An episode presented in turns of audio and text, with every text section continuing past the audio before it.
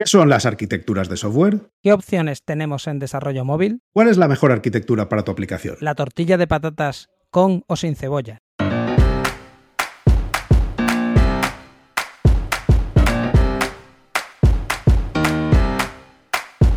Bienvenidos a Unicode U00D1. El podcast para desarrolladores móviles y no tan móviles patrocinado por Realm MongoDB. Yo soy Diego Freniche. Y yo soy Jorge Ortiz.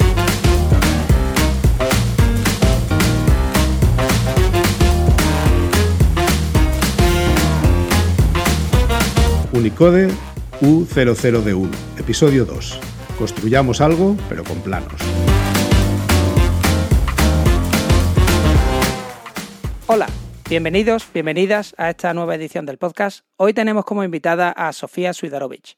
Sofía es iOS Software Engineer en eDreams Odigeo, es co-creadora de la aplicación Talks and Coffee, colabora con la NSCoder Night de Madrid y ha trabajado en sitios como BBVA, Idealista, Rentalia y ahora mismo en eDreams. Según ella dice, le gusta la tortilla de patatas con cebolla, eh, Shots Fired, y los pequeños se apoderarán del mundo. Hola Jorge, hola Sofía. hola, hola Diego, hola Jorge. Buenas. ¿Qué tal? Gracias por invitarme a, a, vuestro podcast. Un placer. Y además, como hoy vamos a hablar de un tema que a la gente no le gusta discutir, pues tenemos para un rato, ¿vale? Sí, sí. Hoy, además de hablar de la, además de hablar de la tortilla de patatas con cebolla y sin cebolla, ¿no? Que es un tema por eso fundamental, ¿no? Por, claro. claro, eh, yo creo que lo siguiente más polémico que hay es las ideas de arquitecturas de aplicaciones. ¿no? En este caso nos vamos a centrar en iOS, pero podríamos usarlo para cualquier plataforma móvil. ¿Cuáles son las mejores arquitecturas? ¿En qué te ayudan? Eh, ¿A qué huele la arquitectura? En fin, estas cosas. Entonces, mmm, yo empezaría haciéndoos una pregunta a los dos. ¿En qué pensáis que, mmm, o sea, esto de la arquitectura del software, en qué nos ayuda o qué es? Muy bien. ¿Sofía? Uh, wow, empiezo yo. Lo más polémico. Bueno, va, va, para mí básicamente la arquitectura eh, son herramientas, ¿no? Un conjunto de, de o instrumentos que nos permiten eh, moldear un software uh, de una manera que solucione nuestros problemas. En este caso, nuestro problema es realizar una aplicación, ¿no?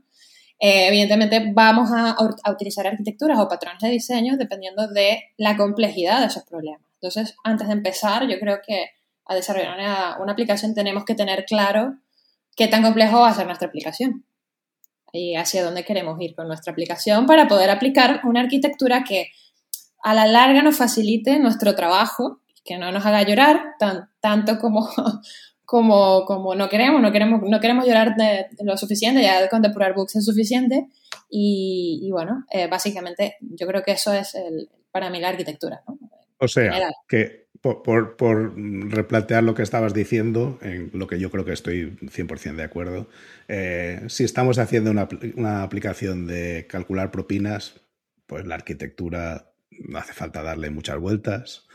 Pero si vamos a hacer la nueva aplicación de banca del siguiente banco que va a entrar en el mercado o el que uh -huh. va a sustituirla, pues quizá deberíamos pensar un poquito cómo escribir el código para que cuando las cosas crezcan, pues no nos vayamos pisando nosotros mismos sobre el código que hemos escrito y que las cosas sean más fáciles de modificar, de mantener, de crecer, etcétera, ¿no?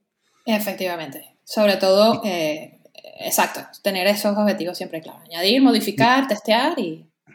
¿Y cómo pasamos de un lado al otro? Porque a veces uno empieza pequeño, pero las cosas eh, bueno, pues tú ya sabes, ¿no? Empiezas con una cosa que es más o menos chiquitina, y bueno, empieza a tener éxito, vas añadiendo funcionalidades. ¿Cómo vamos? ¿Que, que cuándo, ¿Cuándo debemos empezar a pensar en la arquitectura? Vale, pues eh, me atrevo a decir que, que, dependerá, por supuesto, del grado de complejidad, ¿no? Cuando ya las cosas se nos Eso están es. haciendo más complejas de, de, depurar, más complejas de testear, significa que ya estamos dando el paso hacia otro nivel de, complejidad o de arquitectura, ¿no? De, nuestro código se hace más complejo. Yo, eh, precisamente en esto, eh, yo creo que es que cuando la gente empieza a estudiar arquitectura en general, ¿no? O patrones de diseño, es como que descubres un nuevo mundo, ¿no? Y dices, bueno, pues ahora voy a aplicar esto a todo, ¿no? Entonces, es como si yo mm, contrato a un arquitecto para hacerme un chalet, ¿no? Y resulta que es un arquitecto de rascacielos y lo primero que me dice es, necesito seis niveles de, ¿no? de parking hacia abajo, ¿no? Entonces, se vería ridículo, yo sé que es un cliché, pero realmente es lo que tú acabas de plantear. La arquitectura no la dicta la arquitectura que yo sé la dicta la complejidad del problema y la naturaleza del problema. Desde mi punto de vista, al menos, yo lo tengo claro. Dependiendo del problema, como decía Jorge, si va a hacer una aplicación de propina, no tiene sentido. Model View Controller, ¿no? En el caso de iOS, ibas que chuta. Ahora, si tienes una aplicación, por ejemplo, que te está entrando datos de manera constante, porque es una aplicación que lee de dispositivo IoT o, una aplicación de chat que te entran cosas por un, ¿no? Pues te están entrando cosas por un socket.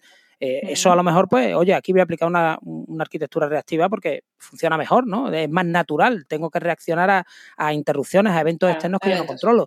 Pero yo lo que veo mucho por ahí, o sea, por internet es yo tengo la, ¿no? The One and Only arquitectura, esta es la arquitectura Mesías que nos salvará, aprende esta y nunca tendrás que aprender otra, ¿no? Y esto se lo aplicas a todos los problemas. Yo creo que eso es un error. Yo creo que hay que partir efectivamente de la naturaleza del problema y la complejidad del problema y eso, esos dos solitos probablemente te digan, hay dos o tres arquitecturas que se amoldan. No sé si estáis de acuerdo conmigo o, ya queréis las antorchas. Totalmente de acuerdo, totalmente de acuerdo. Además, también... Eh, esos pasos se tienen que hacer de forma natural, ¿no? de forma secuencial. No queremos dar, eh, empezamos por MVC, por ejemplo, por poner el ejemplo más básico de toda la vida, y, luego ya queremos saltar a, React, ¿no? A, algo que sea reactivo porque, bueno, porque es lo que está de moda.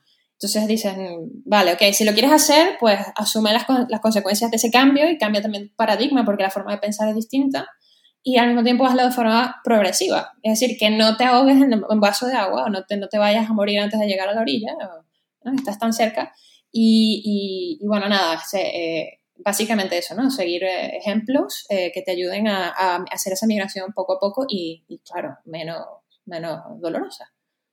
¿Y, hasta qué grado de dolor soportamos antes de empezar a plantearnos la arquitectura? Porque, porque lo estáis poniendo en un plan así en el que somos capaces de, aguantar casi la tortura para no entrar en la arquitectura. Yo creo que uno va viendo cosas y dice, bueno, pues aquí veo que se repiten cosas, pues voy a intentar quitar esta repetición.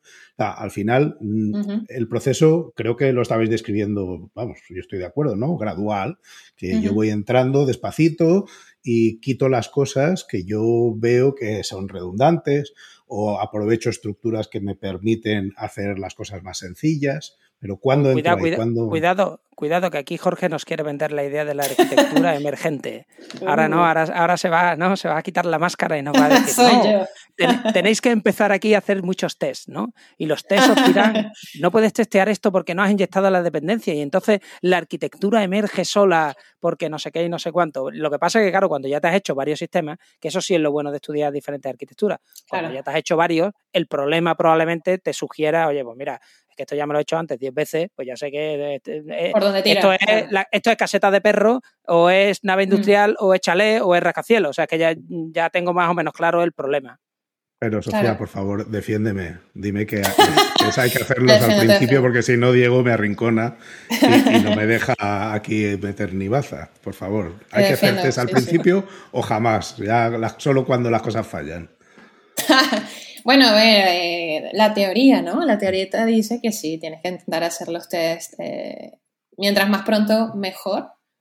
Pero también depende de, lo que quieras testear, ¿no? Yo, yo no sé si hay que testearlo absolutamente todo lo que vas a, a picar en el código, pero al menos eh, testear lo que tú sabes que podría fallar a lo importante, ¿no? Si, si tienes que hacer un cálculo mega importante de tu calculadora, lo que hablábamos antes, ¿no?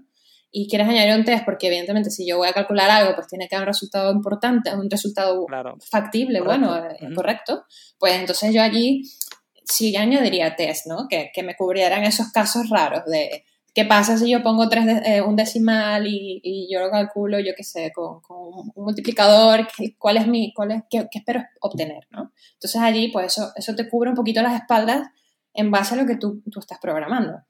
Eh, al hablar de, en, la, arquitectura, pues claro, poco a poco eh, intentar meter más test a tus funcionalidades, pero no, yo no soy de las, de las que piensa que testearlo absolutamente todo, ¿no?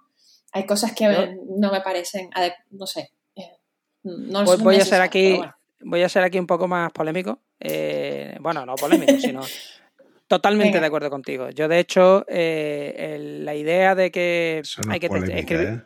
¿Eh? Escúcheme usted, eh, esto de que hay que empezar escribiendo el test ¿no? y después el código de producción es fantástico cuando tú tienes tiempos de compilación y ejecución de, de milisegundos, ¿no?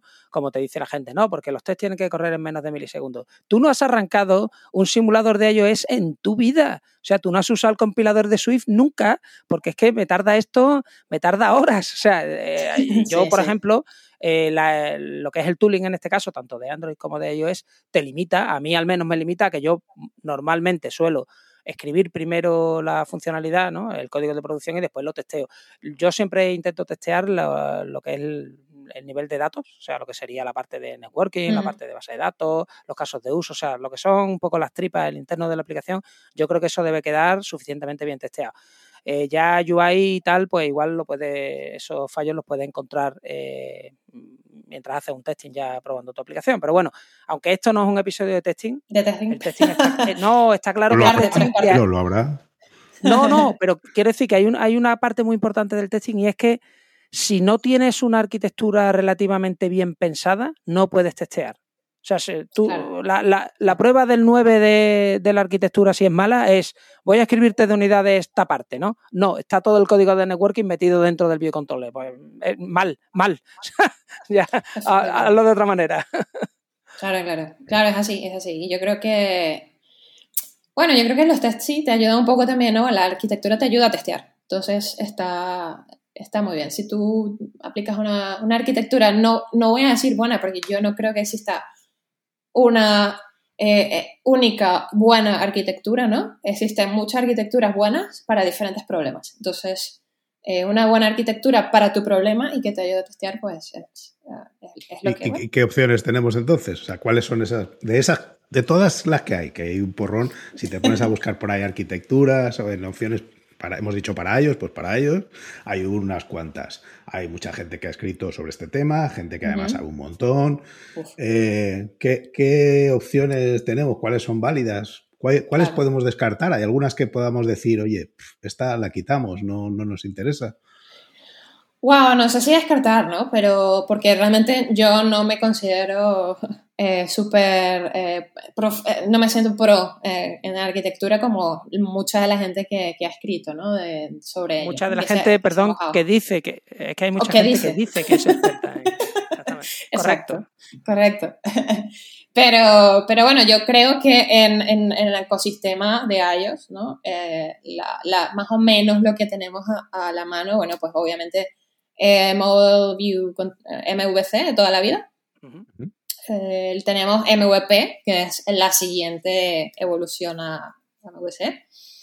Eh, tenemos la odiada por un lado y amada por otro, Viper, ¿no? Eh, que bueno, tiene sus capitas, una gran cantidad de capitas y protocolos en por medio. Y bueno, luego también tenemos todo lo que tiene que ver con la parte reactiva, funcional, RX, eh, eh, Redux. eh, bueno, Redux no, no necesariamente es funcional, pero, pero orientada hacia estados, ¿no? Eh, tenemos Elm también, que jamás he tocado, pero me parece súper interesante que, que, que se haya currado la gente este tipo de, de arquitectura. Y sé que esa- están otras como Reactor Kit, que jamás la he tocado, no sé vosotros, pero Ah, RX entonces, Swift. ¿cómo seleccionas? O sea, Sí. cuando, te, cuando tú ya llegas y dices, oye, el abanico, casi el que has puesto encima de la mesa, jo, hay un montón de cosas ahí. claro, ¿Por dónde empiezo? O sea, alguien que no se haya metido en este tema hasta Mm. ahora, que está, que está todavía con su aplicación de propinas, ya ha hecho el test del calcular que le da el porcentaje adecuado cuando toca. sí, sí, sí. Ahora, esa, esa persona que ya eh, está dando el paso siguiente y, y es que va a hacer un programa de petición a un restaurante, algo más complejo, ¿dónde empieza? ¿Dónde rasca? Wow, esta, esta eh, evidentemente es súper compleja esta pregunta y no sé si tendrá una, una respuesta tan, Pero- tan directa y no, certera. ¿no? Pero Sofía, no- nosotros queremos tu respuesta, no queremos la respuesta, porque yo creo que no, no hay la respuesta, yo creo que cada uno tiene, ¿no? Cada persona tiene su. Pues yo diría, yo diría que su siguiente paso sería usar algo tipo MVP, ¿vale? Que eh, te permite pensar un poquito más en, aislar capas de, presentación, ¿no? Con la, con la, con la, con la de router o, con un coordinator. Y luego yo, eh, que es donde realmente he trabajado mucho más, que es con Viper. Eh, porque a mí me separa muy bien la lógica. O sea, yo, a pesar de que hay mucha gente que se queja de que tiene demasiados protocolos, hay mucho boilerplate y, y, y demasiada yo qué sé, separación de concerns, a mí realmente, a mí me gusta en particular, pero también existe otra que es muy, muy usada, muy, muy, muy usada, aparte de MVP, que es la MVVM, ¿no? Entonces dependerá también hacia dónde quiera ir esta persona, este chico que se está, o chica que se está haciendo su aplicación de provinas, hacia dónde quiere ir, qué es lo que quiere hacer next, a continuación. Quiero ponerla, uh, vendérsela a restaurantes, pues. Tienes varias opciones por, aportar yo algo en vez de ser un preguntón impertinente, hay, unas cosas que, nos limitan. No, experto no, pero, pero hay, cosas que te limitan, ¿no? yo creo que estaremos de acuerdo que si estás usando Swift UI, pues no te vas a plantear un Model View Presenter porque no vale. Mientras que si estás usando un UI Kit, pues Model View Presenter es casi una mejor opción que Model View View Model dependiendo de si tienes cosas reactivas por debajo o no, pero en general se puede comportar de forma más sencilla. Entonces hay ciertas cosas que, te van a marcar, este es el camino o este, o mejor claro, por aquí, porque no es aplicable, ¿no? Efectivamente, sí. Además, eh, consideramos también cuál va a ser el, el... Las aplicaciones de movilidad en general siempre tienen eh, más, más cosas que pintar una tabla, ¿no? Es decir, a, mí no me gusta cuando nos dicen pinta APIs, porque realmente también tenemos que hacer otra, otra serie de cosas, ¿no? Ver si en background recibimos una notificación o no, si estamos haciendo tracker o no, si tenemos que hacer un fetch, que no bloqueemos el hilo, que estemos trabajando con hilos de background y luego los de main. Eh, no, las cosas comienzan a, a, ponerse más complejas dependiendo de lo que tú le vas a meter a la aplicación. Entonces, claro, no solamente es una, pinta API, ¿no? sino va a depender. Mientras más problemas tengas, pues eh, ya la cosa eh, cambia, ¿no? Entonces, una, un, inciso, eh, yo no me considero un pinta API, me considero un junta letras realmente. y una cosa, o sea, yo considero que lo que es la arquitectura de un sistema básicamente es cómo los objetos están dispuestos en memoria y eso después se refleja en cómo escribes tú tus clases, ¿no? O tus funciones, si lo vas a hacer de manera funcional, el cómo esas funciones se conectan unas a otras. Realmente la arquitectura es en memoria cómo están conectados, ¿no? Ese grafo de objetos o ese grafo de entidades o ese grafo de código que tú estás ejecutando, eh, qué forma tiene. Eso después se traduce normalmente, no lo pones todo en un solo, en una sola carpeta, se traduce en una organización del código en carpetitas que queden más o menos claras donde va cada cosa, ¿no? Aunque realmente tú podrías poner los ficheros al azar, ¿no? Podías poner de moda de manera aleatoria, donde quieras, y la arquitectura del sistema seguiría siendo la misma. Yo creo que hay mucha gente que, confunde estos dos términos, o sea, el hacer una arquitectura en el que tú decides que esto es un modelo, no, esto es parte de la vista y esto es la presentación con crear carpetitas que se llamen Model View Controller y después te metes en el controller y resulta que está allí, o sea, entras en el controller y está allí la boda entera, o sea, está allí eh, la novia, el novio, el código de red, los test, está allí todo metido, ¿no? Entonces dice, bueno, has creado las carpetitas pero este código no, pega. ¿no? ¿no? pensáis que hay también cierta confusión entre organización del código en carpeta ¿no? o separación en ficherito y lo que es una buena arquitectura? Sí, es probable que sí, es probable que haya, haya confusión al respecto, sí. De que te diga, oye, si esta clase no está aquí, pues no parte. O si este protocolo. Yo he llegado a, tener conversaciones de, ¿dónde pones un protocolo? Por ejemplo, en Viper, ¿dónde, ¿dónde pones tú un protocolo de output de, del, de, del interactor yo, y yo, pero tío, ¿qué más da? O sea, eh, o sea, ese fue mi pensamiento. Después de todo el debate era como, bueno, ¿qué más nos da? Si al final lo, el, el, compilador lo va a interpretar igual, ¿no? Pero es más que todo por organización. Eh, organización de dónde lo colocas. Bueno, no, lo colocas en la vista porque realmente un output es eso, es algo que va a recibir la vista y va a enviar la información. Eh, pero bueno. Déjame que, que, eche, que eche ahí un, un pero eh, no da igual si tú lo que luego vas a hacer es entrar en la capa siguiente que es modularizar. Es decir, una de las cosas que nos permite la arquitectura es que si yo quiero separar módulos y no tener que recompilar toda mi aplicación para que la cosa, para cualquier cambio nuevo que yo quiero hacer, pues el modularizar el dónde pongo cada cosa es muy importante porque a lo mejor esa, las dependencias están fuera y no se puede meter. En lo típico que nos dice eh, la arquitectura clean de, la regla de las dependencias, pues nos la cargamos. Entonces, ese tipo de cosas eh, sí que nos marca un poco dónde las ponemos, ¿no? Claro, bueno, sobre todo yo lo decía porque en Viper eh, nosotros tenemos use cases y que están, digamos que eso tú lo extraerías afuera todo junto, ¿no? Entonces, eh, que esté un presenter con un interactor, pues no te va a repercutir demasiado si lo modularizas. Pero, pero sí, estoy de acuerdo contigo en que dependerá mucho dónde coloques qué clases o qué protocolo en, en lugares, ¿no? Pero en cuanto a, lo que dice Diego de, de, organización de carpetas, pues yo no es, no es necesariamente arquitectura. Y si la cosa más o menos, hay una serie de definiciones que nos estabas contando antes, gente se suda ha hecho artículos y libros y tal. ¿Por qué, por ejemplo, no digo la de Clean porque tiene el libro explícitamente el tío Bob, pero cualquier otra?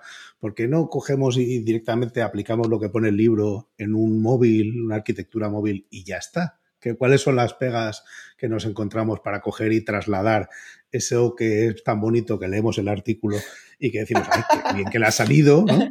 sí, claro.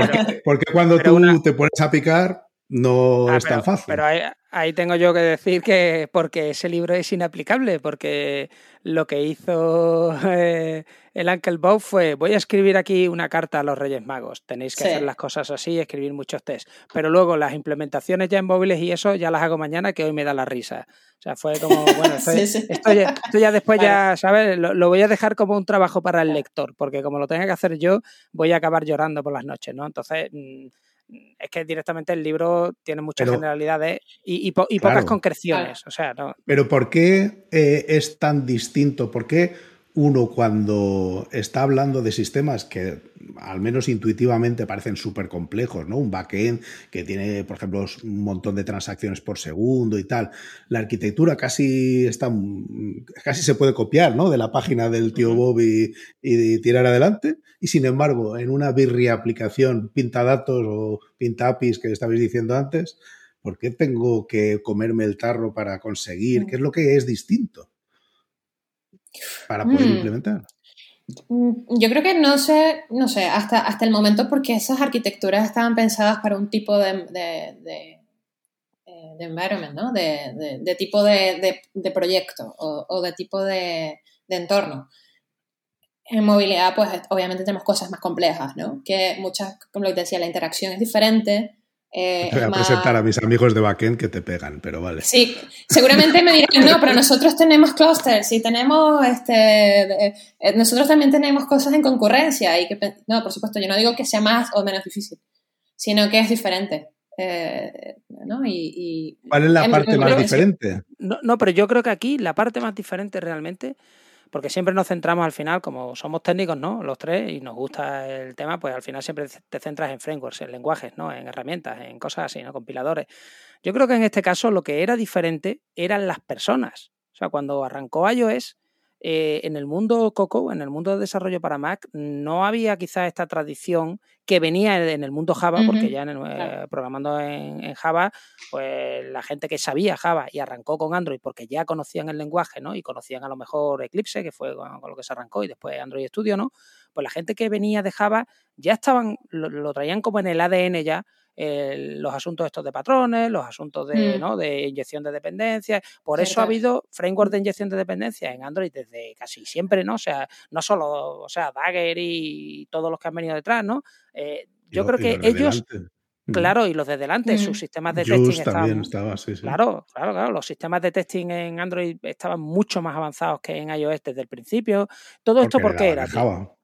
Claro, pero yo creo que, en este caso no era por, la tecnología, era más bien por las, porque las personas que entraban en estos entornos ya venían como mm. con los deberes hechos de casa de no, no, yo vengo del mundo Java y aquí hay todo estos frameworks, todas estas cosas, los cojo y los adapto, ¿no? Pero en el mundo Coco, especialmente con Objective-C, yo creo que es que no, no había esto. Y si os dais cuenta, o a ver si me equivoco, en el mundo iOS ha habido como una constante fiesta por el redescubrimiento de cosas que muchos mirábamos y decíamos, pero ¿qué, celebramos? O sea, estamos ahora, ahora hemos descubierto la inyección de dependencia, el testing, eh, las arquitecturas clean. Y, o sea, mira, yo miraba con un poco de asombro cuando salía la gente y decía, wow, hemos inventado Viper y no sé qué, y lo miraba y decía, pues esto es clean, ¿no?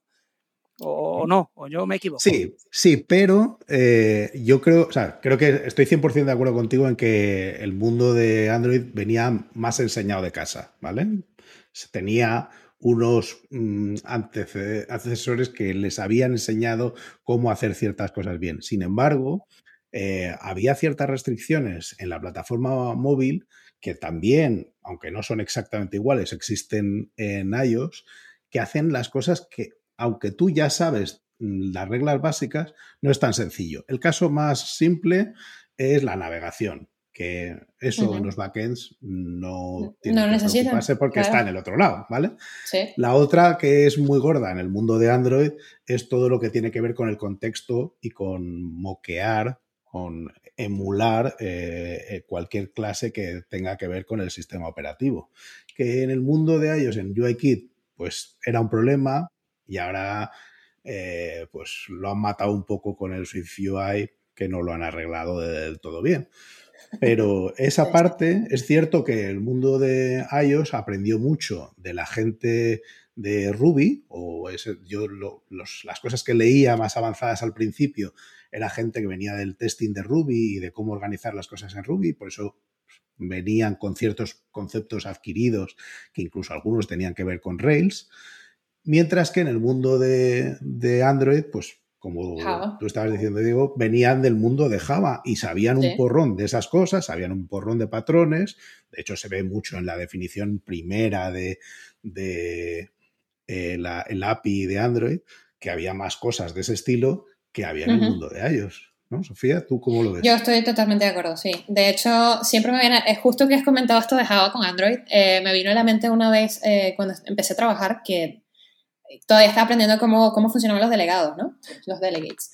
Eh, que era un dolor, para mí era, al principio era un dolor de cabeza, porque para mí no era tan obvio. Eh, al final los aprendí, pero, pero claro, es como, wow, tengo que mirarlo varias veces para poder ver por dónde va el flujo, ¿no? Pero recuerdo que teníamos que hacer algo, justamente algo referente con la navegación en un iPad y eh, los chicos de Android, bueno, uno de los chicos de Android comentaba, bueno, pero ¿por qué no, no usáis el patrón Observer? Nosotros sí, pero es que ya lo usamos. Entonces ella decía, no, pero ese no es el patrón observer. Nosotros, es que este es el patrón observer de, de, iOS, ¿no? Y estaban como que confusos, ¿no? Por la forma en que se escribía la sintaxis. Y ellos tenían su patrón observer de Java, de toda la vida. Entonces era, se hubo una especie de discusión entre que ese no es el patrón observer y nosotros que sí lo es, ¿no?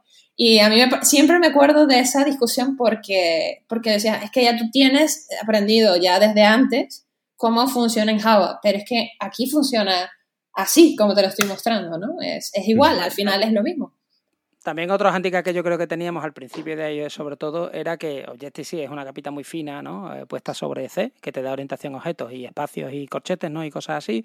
Y yo creo que más, más que preocupados sobre todo corchetes. más, más, preocupados que de la, de la arquitectura, estábamos preocupados de, de hacer los release de los objects y que no tuviéramos digs, porque teníamos que hacer la gestión de, de, memoria a mano. Entonces yo creo que, claro, también el el tooling quizás era, era peor que el de, el de Java, porque Java ya pues, tenía una gestión de memoria y lo que a la gente no le gustará o así le gustará el lenguaje Java, pero la máquina virtual de Java es una maravilla, o sea, eso tecnológicamente nos ha tocado en, desde mm. que existe Java porque está súper bien hecho y te, o sea, te, recicla, te limpia la memoria sola, ¿no? Mientras que tú en Objective-C tenías que estar pendiente de cosas como eso, eh, mirar el asunto este de, del release de, de memoria y tal no sé si pensáis que también eso influyó. Claro, no, y eh, justamente otra cosa que a mí me parece importante es que Apple nunca se ha mojado en, en, darnos ningún tipo de, de, guía, ¿no? Es como, yo te tengo esto aquí y, y claro, cada quien ha hecho cosas, ha adaptado a arquitecturas, ha generado nuevas arquitecturas en base a experiencias previas para que se adapten a este modelo, pero nunca, no, nunca te ha dicho sí o no. Es decir, él te dice, yo uso MVC así, ya está. Cierto. Y tú ¿Habrá quitado esa página, la del MVC, esa que ponía Yo creo que no. Porque ahora ya con Swift UI no, no aplica. Entonces, ¿han puesto una página distinta con el MVVM? No, ¿o no? Yo no lo sé, pero tiene Yo creo que no, ¿eh? No creo que hayan dicho que usen MVM, ¿eh? Yo, no pero sé. eso, pero, pero, es cierto, mm. Apple nunca se moja, o sea, nunca te dice porque siempre te da como los trocitos de ejemplo. De hecho, por, eh, yo el caso más claro era los ejemplos que te daban de Core Data, era un horror. O sea, desde el punto de vista de arquitectura era un horror porque te inicializaba en la base de datos cuando arrancaba la aplicación. O sea, en el app delegate estaba todo metido en el app. Era, aquello era, era una fiesta ¿no? de código. Pero es cierto, ellos siempre te hacen ejemplos de código mostrándote sus frameworks pero siempre como que te deja, no, eso de la arquitectura ya te lo arreglas tú, como, pero yo no quiero que me impongan la arquitectura, pero bueno, Dame me una guía. Un poquito, Exacto. Claro, sí, eh, eh, eso me, encantaría. Tres o cuatro ejemplos, claro, me hace mm, yo creo que eso siempre ayudaría, ¿no? Pero no sé, no sé por yo qué. Yo creo que, que, estaría bien tener ejemplos aislados de arquitectura. De hecho, en Android, como decís, hay muchos. Eh, es cierto que pese a que mm, le metemos mucha caña a la gente que escribe documentación en Apple sobre el tema de que los ejemplos no tienen una arquitectura medianamente pensada, mm. eh, yo creo que van al objetivo de enseñarte de la forma más simple la API y no quieren que para entender el ejemplo tengas que entender también, pues por ejemplo, cómo funciona Model View Model. Entonces, por esa razón, simplifican el tema y dicen, venga, pues Vamos a hacerlo cutre, pero que se entienda cómo funciona esta API del sistema. Sin embargo, por eso, claro. Sin embargo, Android sí que, como tú estabas diciendo, Sofía, ha cogido y ha dicho, no, no, no, vamos a, nosotros vamos a decir lo que nosotros pensamos que es una buena arquitectura. Si luego tú te quieres flagelar y quieres escribir cosas que vayan en contra natura e invoques mm. a los demonios para poder intentar ver esta, ventana en la pantalla, pues allá tú, eh, nosotros no te vamos a ayudar. Claro, claro, y, también que por eso han surgido tantos, eh, hay muchos arquitectos o ingenieros o desarrolladores, developers, cualquiera de estos adjetivos que le queramos poner a personas que se han dedicado única y exclusivamente a generar ejemplos más orientados a arquitectura, ¿no? Eh, Objective la gente de Objective yo creo que es el especial ejemplo que ellos ah, se han dedicado a casi que a tocar todo, ¿no? De, de, de ellos y desde cómo generar un framework para snapshot testing, ¿sabes? Hasta, hasta cómo funcionan las extensiones de protocolos, cosas así, cosas muy, muy, muy específicas a cosas mucho más complejas. Y, y en general yo creo que la comunidad de iOS, eh, no sé, yo la siento bastante colaborativa, ¿no? Sin embargo, siempre viene bien que alguien como más, eh, más no sé, más profesional o alguien más, eh, directamente te diga, más, con más autoridad te diga, es así, así asado, y te, doy la, te dejo el campo abierto para que tú hagas después lo que tú quieras, que al fin y al cabo la programación te permite. Entonces, yo, yo echaría en falta quizás eso, lo que tú estás comentando, la gente de... Eh, ¿Era Objective-CIO? Eh, creo yo, que era... Sí. Esta también la de Point Free, hay otros en el, también, que estaba comentando Sofía. Que te hacen el típico librito, ¿no? De pues te hago la misma aplicación con tres o cuatro o cinco arquitecturas diferentes y tú, y tú lo miras, ¿no? Y comparas. Yo, eso, por ejemplo, creo que sería un buen recurso de parte de Apple. O sea, realmente yo creo que lo deberían partir, ¿no? Y decir, oye, si vas a hacer aplicaciones con eh, UIKit, por ejemplo, UIKit al final está orientado a objetos, entonces, hombre, se puede contorsionar, pero está orientado a objetos y al final, pues, eh, funciona mejor con cosas orientadas a objetos, ¿no? Entonces, mira, mm. eh, vamos a aplicación UIKit, pues te recomendamos que uses esto, ¿no? Y eh, en, Swift UI, pues te recomendamos que uses esta otra manera. Yo creo que no estaría de más que por lo menos dieran un mínimo, ¿sabes? Con una aplicación sencillita y te comparasen.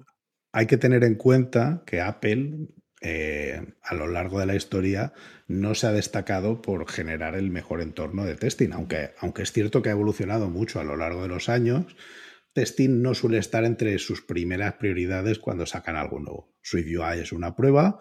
Eh, el que no hubiera orden aleatorio en los en eh, conjuntos de test es otra, pero mm, yo recuerdo que cuando yo, empecé a escribir código de testing, había los que se llamaban test lógicos y luego test de simulador. Y eso, de la noche a la mañana, de una versión de Xcode al siguiente, se lo cargaron no había más versiones no lógicos.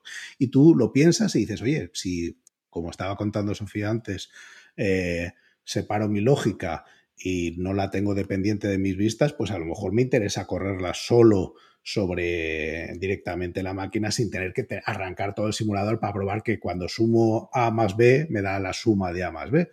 No necesito arrancar todo el simulador para eso. No hay una forma clara y sencilla de hacerlo. Pero no, sé por qué lo ex, eh, dices. No sé, no sé por qué dices que los test son malos. No, no entiendo por qué. yo no he dicho que sean malos. Yo no he dicho que sean malos. He dicho que, no estaban sus prioridades.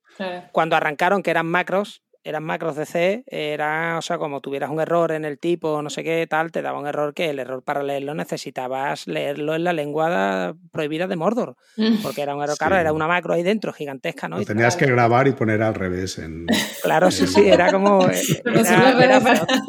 Oye, un, un, tema que a mí quizás me interesa porque no es que lo haya sufrido, lo he visto en la última aplicación grande en la que he estado, y es que muchas veces hablamos de arquitectura y es como, aquí vamos a Model View Controller, o vamos a Clean o vamos a tal, ¿no? La realidad es que tú estás en una aplicación y tienes una arquitectura, por ejemplo, Model View Controller, y empiezas a migrar la otra.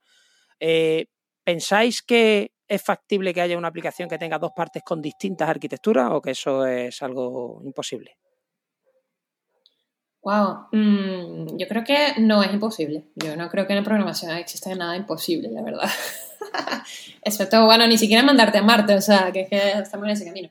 Pero, pero tú dices porque, porque puede existir incompatibilidades, ¿no? Entre, entre las necesidades de una arquitectura con respecto a la otra. Entonces te puedes ver en dos caminos, ¿no?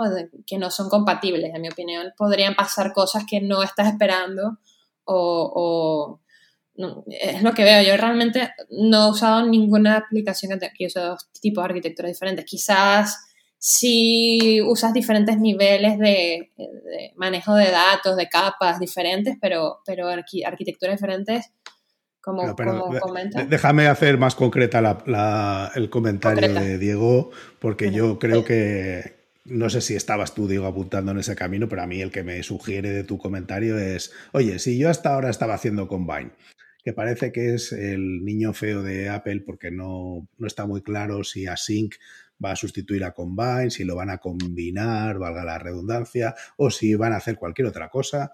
Eh, ¿Qué hago? Hago las cosas asíncronas con Combine y ahora me empiezo a migrar mm. cosas con el Async Await.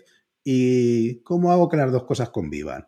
¿Cómo hago que no se peguen de bofetadas? Si antes usaba eh, Grand Central, eh, Grand Central Dispatch, ha venido la duda a la mente, pero sí, sí, Grand Central Dispatch eh, cómo la mezclo cuando iba hacia Combine, ¿vale? Me da igual el punto de la evolución que, consideres.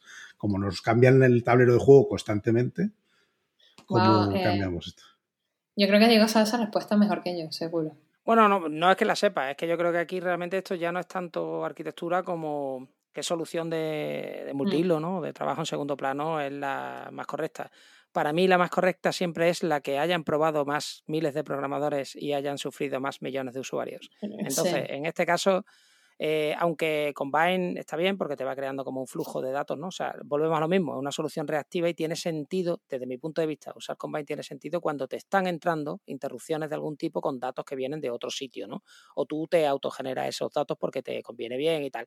Yo lo de generarte un flujo de datos a partir de un fichero de texto que tú lees línea a línea, perdona, primo, es un fichero de texto que lees línea a línea, ahí con un for, o sea, tampoco hay que, no, no, no Matarse, ¿no? No, ya, ya lo has leído, ya sabes que vienen muchas líneas, pues bueno, puedes procesar línea a línea, ¿no? Como si fuera, o sea, como se ha hecho toda la vida, tampoco hay que hacerlo todo fantástico. Entonces, yo con este tipo de cosas, e incluso con las arquitecturas, cuando sale una nueva arquitectura, no es que recele ya por viejo y diga, no, es que esto, las arquitecturas de antes eran mejores, no, es porque, oye, esto se ha probado en proyectos grandes, esto lo han, probado, claro, lo han sufrido equipos de trabajo, ¿no? Pero, pero pasa además con cualquier cosa, ¿no? No solamente con arquitectura, sino con tecnología en general, librerías, frameworks, ¿no? Eh, el Swift Packet Manager, por ejemplo, que no se pudo empezar a migrar gente porque les da 400.000 toneladas de problemas. Que si que se, el X Framework, tienes que migrar al X Framework, tienes que esperar a que la dependencia de Firebase esté lista o yo qué sé.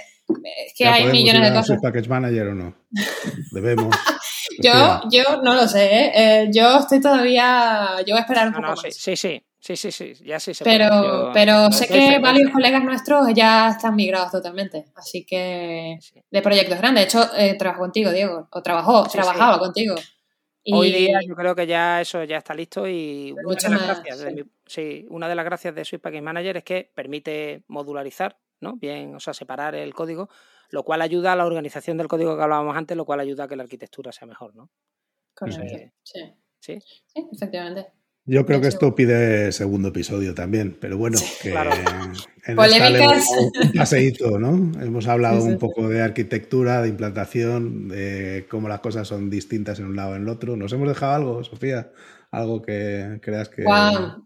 Eh, pues yo creo que, como dices tú, si quieres un segundo episodio y, y, seguro que salen muchísimas más cosas, porque este es un tema de infinito, ¿no? No acabar. Incluso se podría comentar algo que quería comentar ah, rapidito antes de que acabe, acabe el programa, que, que tenemos una, una broma eh, interna en el equipo porque estamos haciendo lo que se llama TDD, pero se llama Tracking, eh, tracking eh, Development, ¿no? Que en realidad estás programando para los trackings, no estás programando para, para el software, para, los features.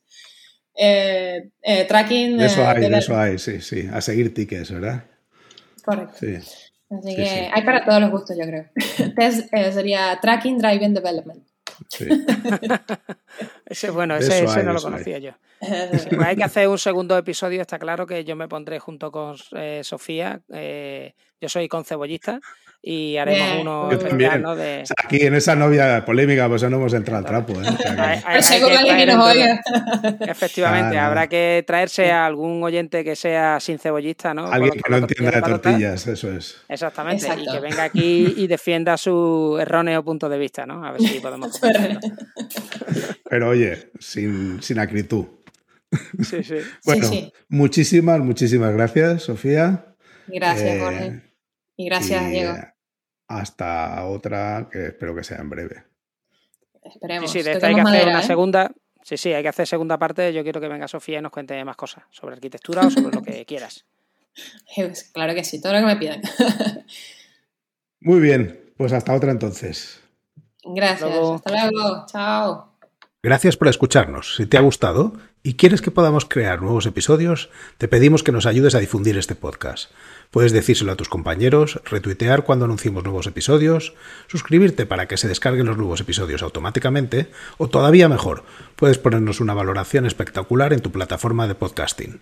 Si tienes sugerencias sobre cómo podemos hacerlo mejor o propuestas de invitados o contenidos, ponlo en un tuit incluyéndonos a Diego, arroba de Freniche, o a Jorge, JD Ortiz. Te recomendamos atender a los meetups de Realm. Tienes el enlace en la descripción. Y si tienes dudas sobre Realm o MongoDB, puedes participar en los foros.